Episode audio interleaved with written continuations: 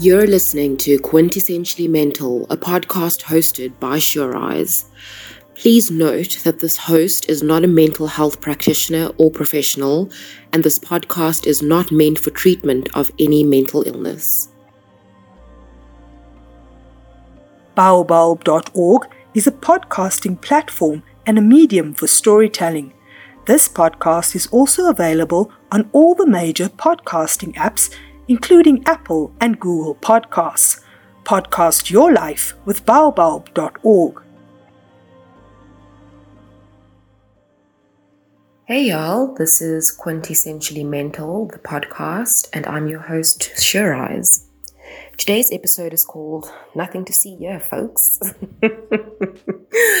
um, inspired by, you know, just thinking on the, the early parts of my journey on, on mental health and how, you know, our families almost ignore what's going on um, or pretend it doesn't exist. Um, and so that's kind of what I'd like to chat about today um, is really how we cope when we feel unseen or unheard or like what we're going through isn't acknowledged. Um, especially by the people closest to us, our family, you know, the people we live with, the people we identify, or the, the first people we identify with.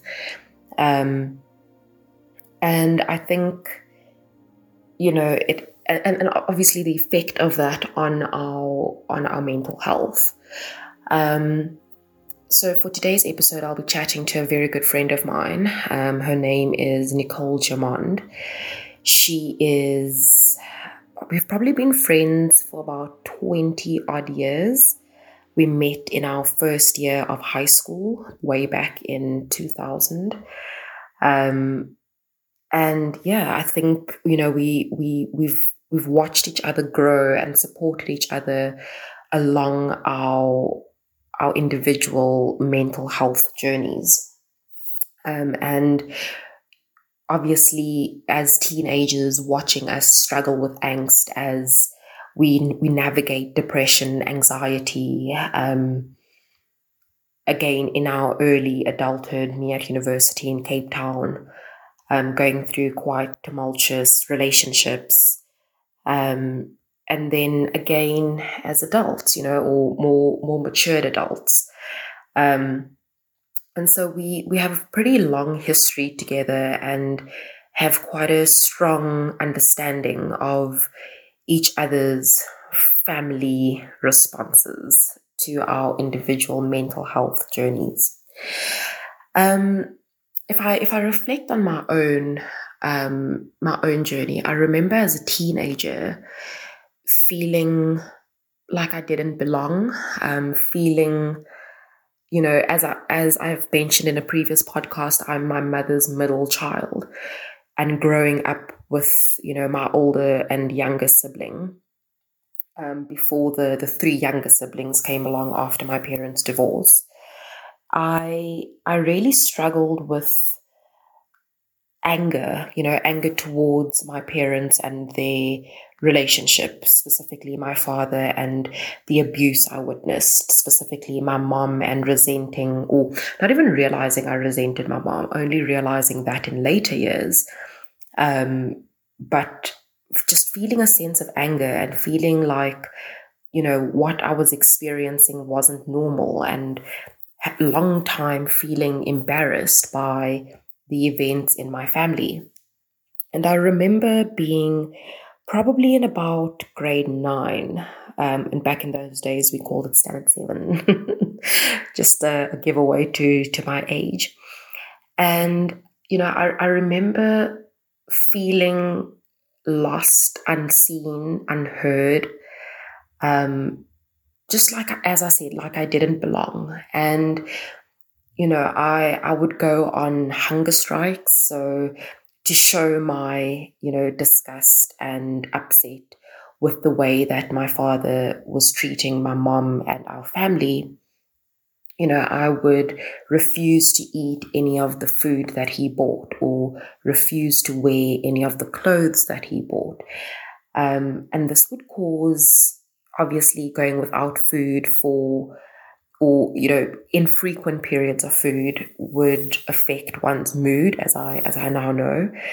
Um, and I, I i think that added to my general sense of moodiness. And i remember my mom saying to me you know instead of delving into these these issues her response at that time was while you're just feeling sorry for yourself. You're just being self-pitying and and that i guess confused me because i then i then further negated how i felt. I then further um you know pushed down and ignored what it is i was feeling.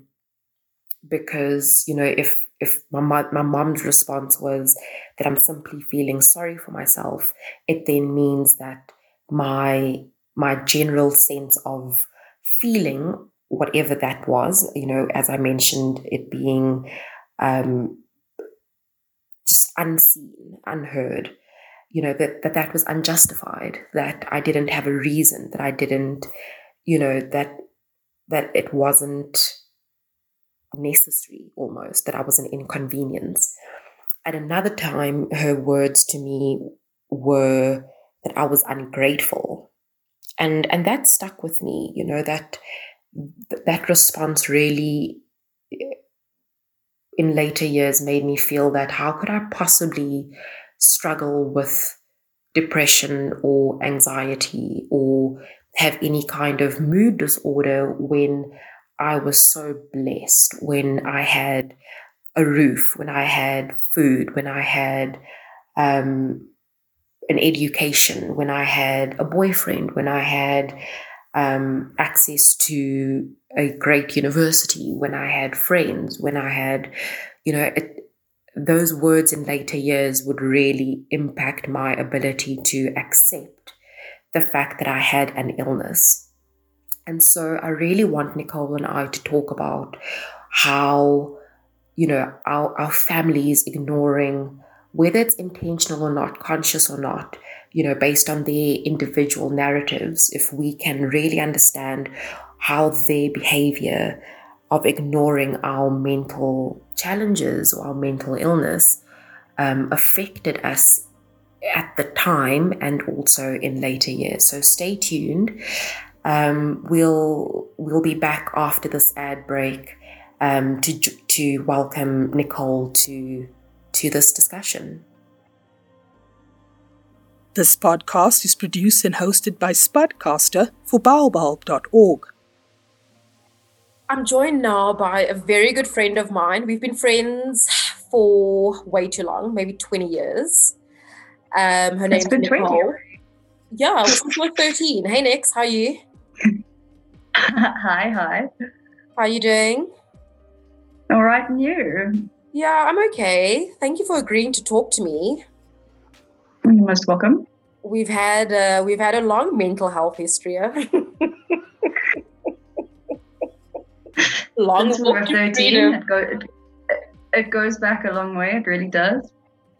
Yeah, so I think you know in in today's episode we're just kind of talking about how when we struggle with mental health issues in whatever form they take, whether diagnosed or not, or you know, whether overt or not, and just the reaction from our families, you know, and because of the, I don't know, in my view, the tabooness of it, or like from my perspective, which is the colored angle, which is keep a stiff upper lip, and mm. as Black people mm. struggle in in life in general. So, what are you talking about?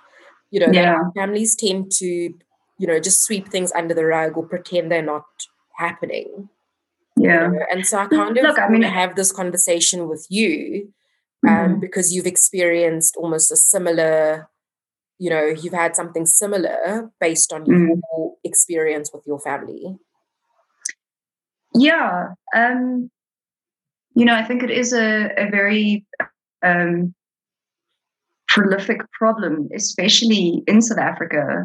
Um, you know, look, I can't I can't speak culturally, obviously, um, but uh, you know, from from the people that I've spoken to, and you know, as you've just said, it's a we've we come from a very uh, stiff upper lip sort of society. Um, you know, and it's not. I think mental health is something that isn't really acknowledged. I think we're getting there just globally, you know, day by day, we're we're inching towards it being more sort of socially acceptable, or you know, that the discussions and the the conversations that we're having around it are, are opening up uh, people and families, especially to to the idea that mental health shouldn't be something taboo. But I think, especially in in this country, we we're still very far behind. Um, you know, on a personal level, I have definitely had that experience. It was you know, I think especially as a teenager, um, I think my family is is doing much better with it now because of this this uh, shift. But as a teenager, it was definitely you know that was a long time ago, as you know, because we're old people now. um, Speak for uh, yourself. Uh, you are slightly older than me by like a week. I was going to say, I'm pretty sure your birthday is a week after mine. um, no, but you know, when we were when we were teens, you know, and, and it was it was very impactful how our families reacted to to uh, mental health. That was when when we really needed the support. Um, and I don't think that, that we got it, and and I think that is still a, a problem now. You know, we we have these mental health issues, and and it's it's not specific to to one sector of people. You know, it's it's it's it's across the board. Everybody, I mean, not not everybody, but you know, uh, people from from every culture, from every race, from every you know, there are people across the board that suffer with these mental health issues, and to have families, um, you know, who who have almost stigmatized this, it can be it can make seeking help very difficult. Um, you know, it can it, can make you want to hide that part of yourself because to not be accepted by your family, um, you know, it's it's very isolating. So I think yeah, it's it's having these conversations. I think is important because families need to to be more open minded and to to kind of open themselves up to knowing what these issues are and knowing you know if you have a family member that that uh, is struggling with with their mental health you know learning the the things that you can do to help them and you know not ostracizing them. I think you know especially in the in the african cultures you know it's a it's people get ostracized in, incredibly um, quite brutally i think you know. So why would anybody be open about about their mental health if that's the case? And that's very unfortunate because we're closing you know we're closing those doors for people you know they they, they don't have the op- opportunity to to get help um you know and i mean personally on a personal level having my family um you know my family, it wasn't that they didn't acknowledge it, it was that they didn't know necessarily how to, to deal with it. Um, and they did all the wrong things. And it, it led to a, a very, a much longer journey of, of sort of having to have to try and figure it out myself than had they, you know, approached the right people or, or sought to educate themselves. Yeah. Um, I think, yeah, I think it, it it would have been much more beneficial to me much much earlier on. But this is the thing, right? I think at that point in our lives when we're 13, 14, 15 years old, mm.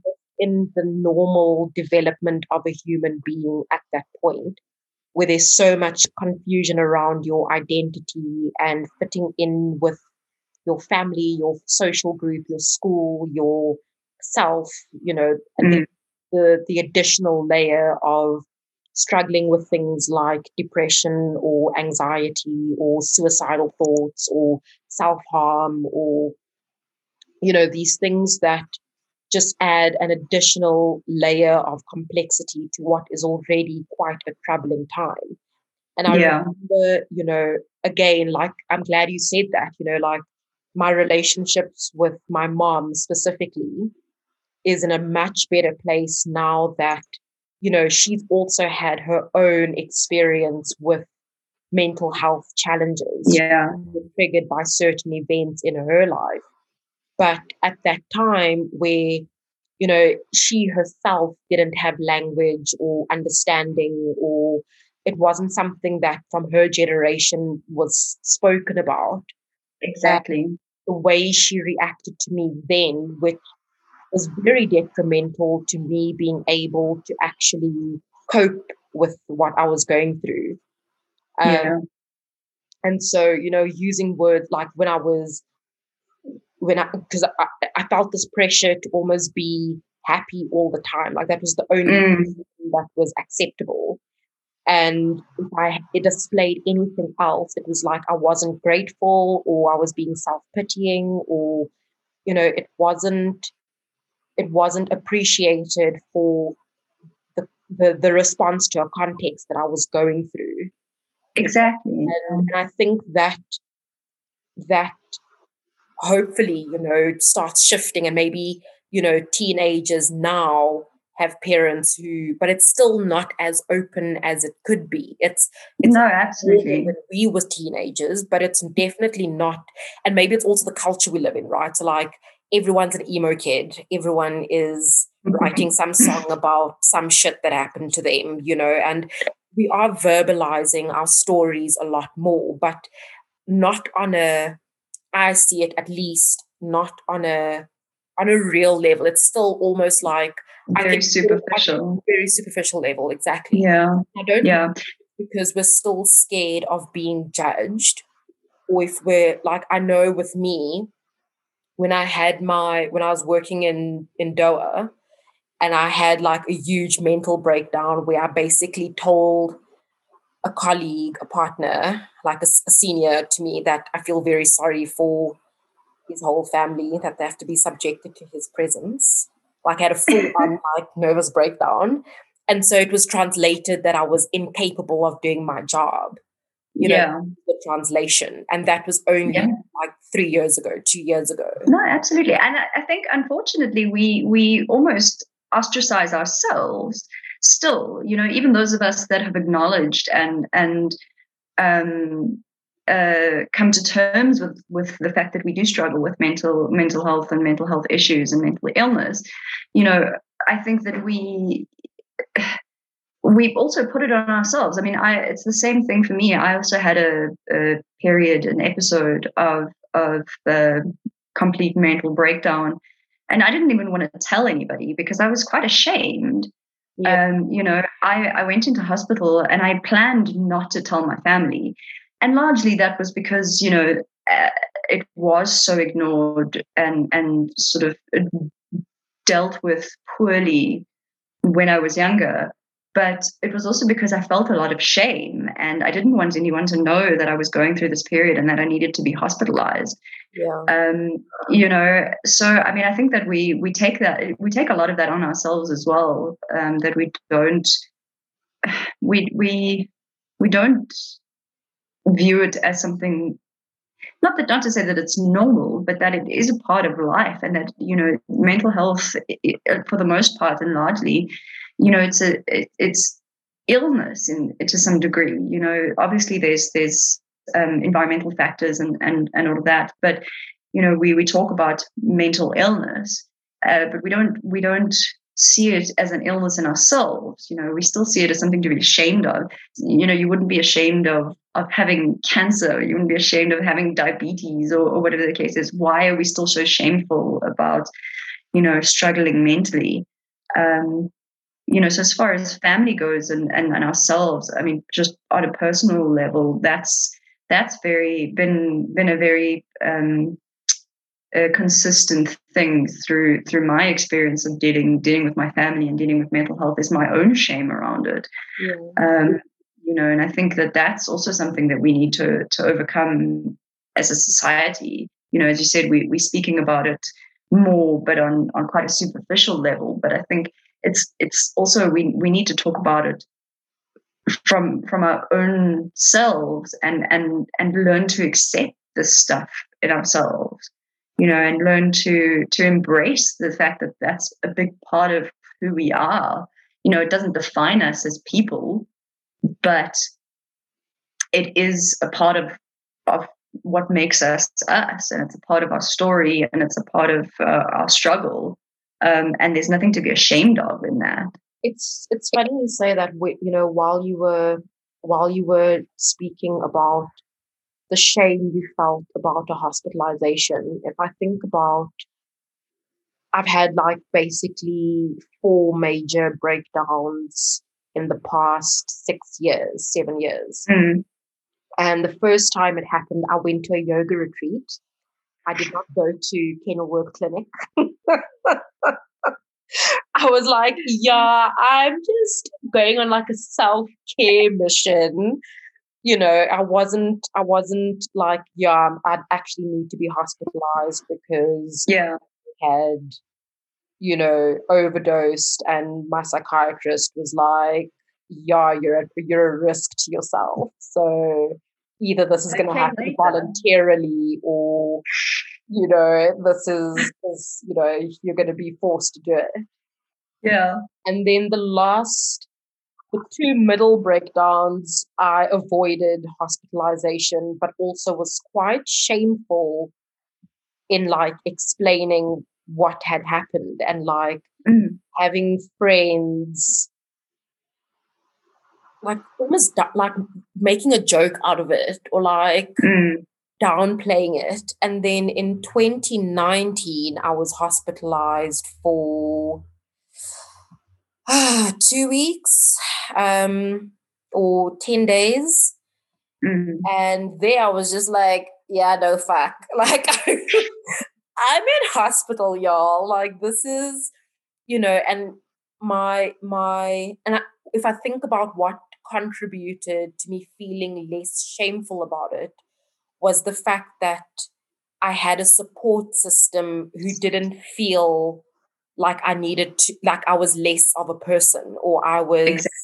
you know, so like even from a work situation, I was in a team mm. where health as a 360 was appreciated. And so I could Absolutely. tell my managers, yo, like I'm struggling. I need to, I'm actually really not well. I'm going to, you know, I need to be booked off so that I can go take care of myself.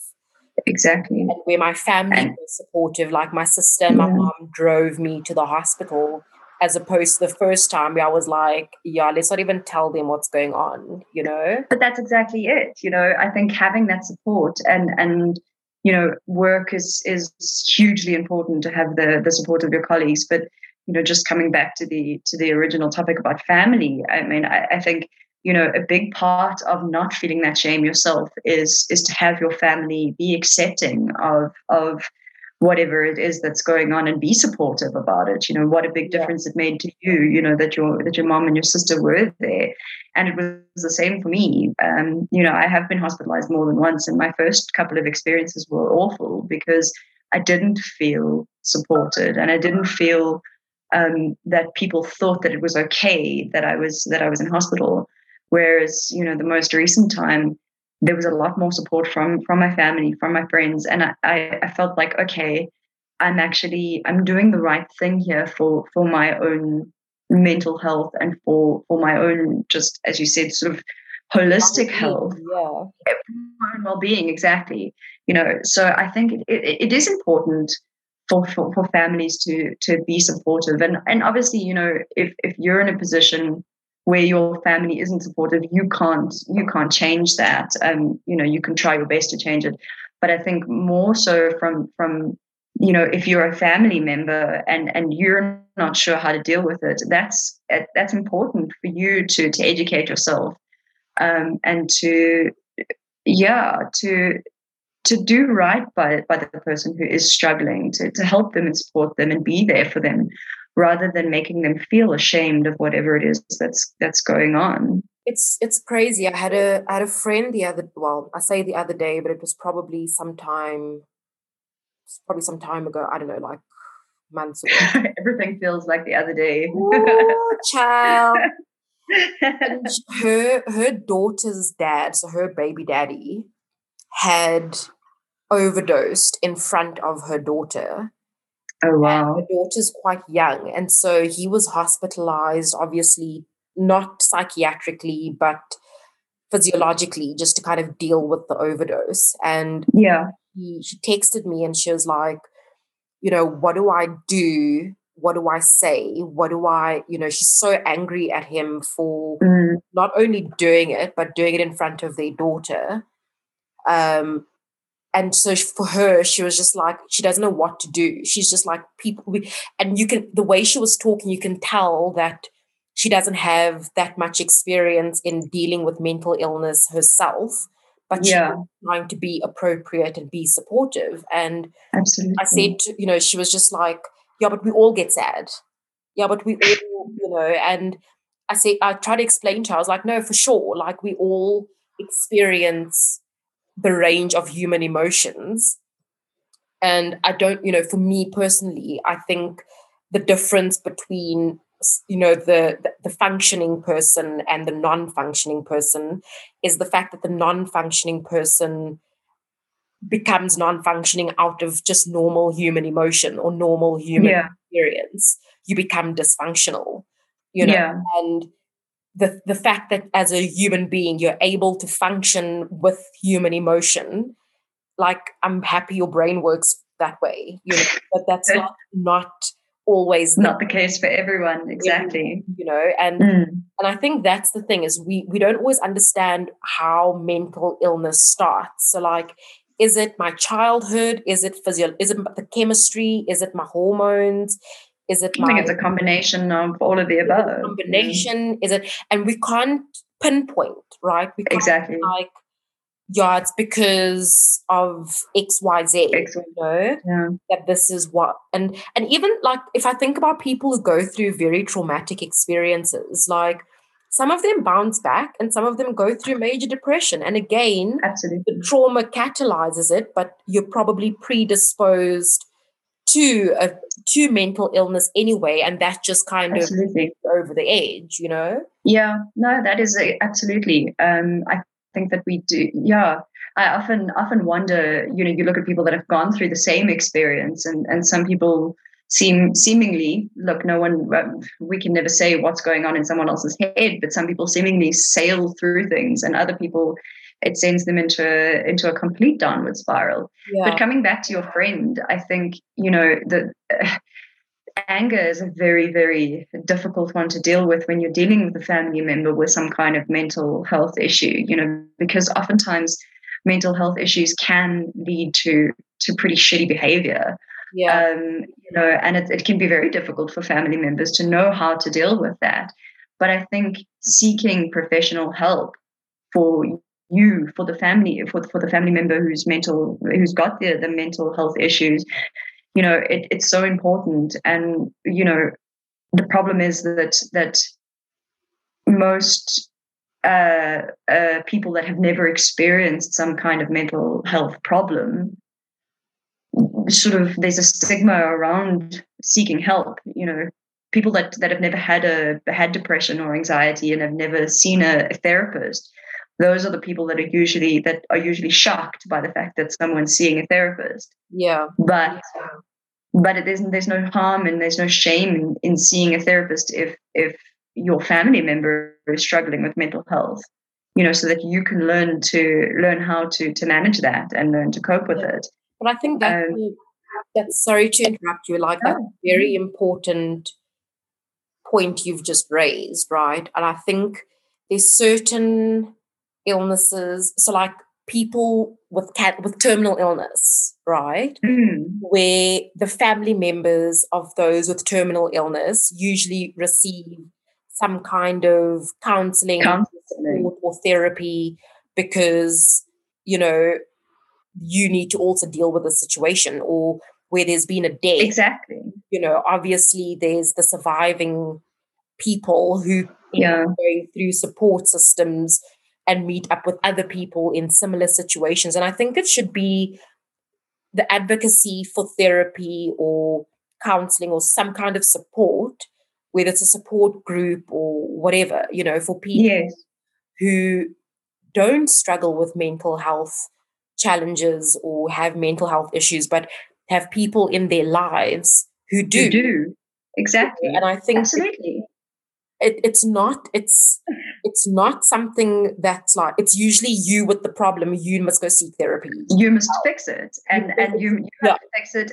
Up to you to change everything about yourself to suit everybody else. And and to some degree you know it's not to change yourself for everybody else. To some degree it is your responsibility to to advocate for yourself and to to advocate for your own own well-being but at the same time you know I think it's it's important for for families and and um, not just family, but you know, if you've got a partner with with with a mental health issue, to to learn the best ways to work with that person to manage it.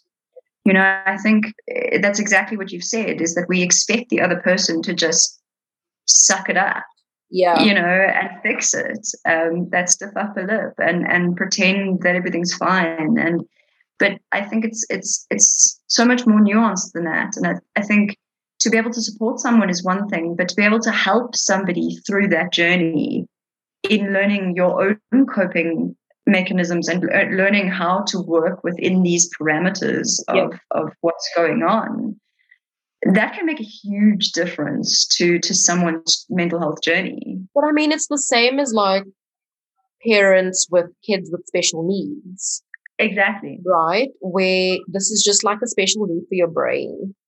Exactly. No, but it is. It is a special need in yeah. to some degree. You know, it's a, it's whatever your emotional emotional state is, and and it's it's it's there right now. Yes, it may not be there forever, but this is the situation, and this is this is where your your your mind is right now.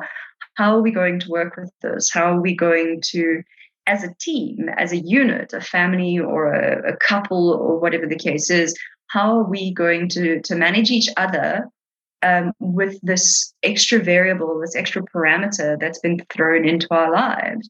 You know, and and there are so many things that can be done, and I think just being being more communicative, um, being more open, it makes a big difference and it can make a big difference to both parties because I think it's very difficult for, for a family member who's dealing with someone with mental health issues. It can be very hard um, because it can be exhausting. It can be emotionally exhausting. Yeah. Um, you know, and sometimes you do just want to throw in the towel and be like, I can't actually deal with you anymore. Yeah. But there are there are ways through that, and you know, learning to to to manage that. You know, and I think that that it makes it it makes it more manageable for everyone involved. How did, I mean, given where you were 20 years ago and with your family and where you are mm. now, you know, um, what do you like if you actually like maybe try and identify one or two things that helped turn that interaction with you around, right? Where mm. it was, you know, was it just being able to find more ways to deal with having a daughter, a sister, a niece, a, a someone with you know mental health issues, or you know, did they actively try to educate themselves, or you know, what what like if you could just identify maybe one thing that you found to be quite pivotal in the way their interaction with you changed. Look, um, you know, obviously I got older, uh, and that was uh, I I got a lot more vocal. I think as a teenager I really struggled because because they made me feel so ashamed. I I didn't feel like I could talk about it. As an adult, I feel a lot less shame regardless of what people say. So I've been able to to speak about it much more. Um, you know without without worrying about about what their response is going to be and ironically me being more vocal about it me being more open about it has really sort of made it more okay for me to talk about it. So the more I've spoken about it, the easier it has been to talk about it and the easier it has been for them to sort of I've guided the process of them learning to deal with it um, and them learning how to to to deal with me, if that makes sense. Yeah. Um, well you, you learn know, to deal with yourself right like, well exactly exactly you know and and and i learned not to to to shy away from from it and and to pretend like nothing was necessarily wrong. You know look i'm still still very sort of um i'm not particularly uh, talkative about my mental health in general but that's just who i am as a person. But when it comes to you know issues that like going into hospital or whatever the case is i've learned to to be open about it and to just say you know look this is where it's at without worrying about about what the response is going to be yeah. and surprisingly that has led to the response being better you know as opposed to me internalizing everything acting out and then the response being bad yeah to my acting out you know yeah. so look i don't i don't know that there's a a magic wand or a secret formula but i think you know we also, as people that are suffering, if we have people around us that are not helping us in the way that we we need them to, we also need to tell them what we need. We can't expect people to just guess. You know, and that's been a big a big thing that I've learned over the years, especially with with partners. You know, um, we we kind of just have this hope that people are going to to do what we need them to do without us saying anything. And and that's un, unreasonable. It's it's an unreasonable expectation. If we can be more vocal about what we actually need um you know obviously it's it's still up to that other person to to to do that. But the chances of your your your needs being met are much higher if you're actually vocalizing what your needs are um, I think it takes a level of understanding yourself and understanding. And I think what you what you said about what you, you you got older, you know, like mm. I remember early on in my mental health journey or my mental health illness, I guess, it was man, I was as confused as the next person. You know what I mean? I was I remember I was there. What's going on? I remember I was there. you know, and it's now only when you can be like, oh, okay, I need X, Y, Z, A, B, C, one, two, three to be able to. Agree. But you know, you're never going to know until until you you look at yourself and you work on it and you look at at, at you know you you stop reacting um you know and and actually assess what you need right now. You know I'm, I'm not saying like like the bigger picture but but stop and go what is it that i feel i need from my family right now? And can i ask them for it? Um you know and i think yes there are going to be occasions where where, where families will disappoint us but i think perhaps if we ask we might be pleasantly surprised. Um you know and that that's definitely something that's that's gotten easier with age. Don't get me wrong. I think this advice that I'm giving now, if I had given it to teenage self, my my teenage self, well, your teenage self would be like a like, self. Like exactly, could have had some like chirpy response to it. Well, also because I, I don't think that I would have felt it would have been possible as a teenager. Yeah. Um, but you know, then I just went and sought my support elsewhere. Um, you know, because ultimately we we do we, we'll we seek out support if it's coming from our family or not. You know, if if you've got what you think could be a supportive family, but you know they're just ignoring it because they don't know what else to do, then you know your your opportunity to to perhaps change that is much higher. I mean, for me, I just I had so many issues with my family. I don't even think it was an option. Yeah. But you know, so I don't I don't know. There, there's no there's no template for for this kind of stuff that's yeah. i think that's that's dealing with mental wellness in general right it's general, exactly. the bullet right it's like navigating it's a on a daily and yeah. what worked today might not work tomorrow but at least yeah. you know you have that thing in your little toolbox and you're like i can pull Absolutely. and that's it's a, it's a good point you make. It's about the toolbox. It's about adding things to that to that um, coping toolbox every day. You know, and and so anytime you you have a problem or or you you you, you hit a, a speed bump, you could go to that toolbox and go, what do I have in here that is going to help me get over this particular, um, you know, particular period of time?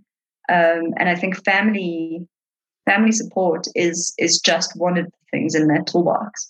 So if it isn't there, then we find other things to replace it with.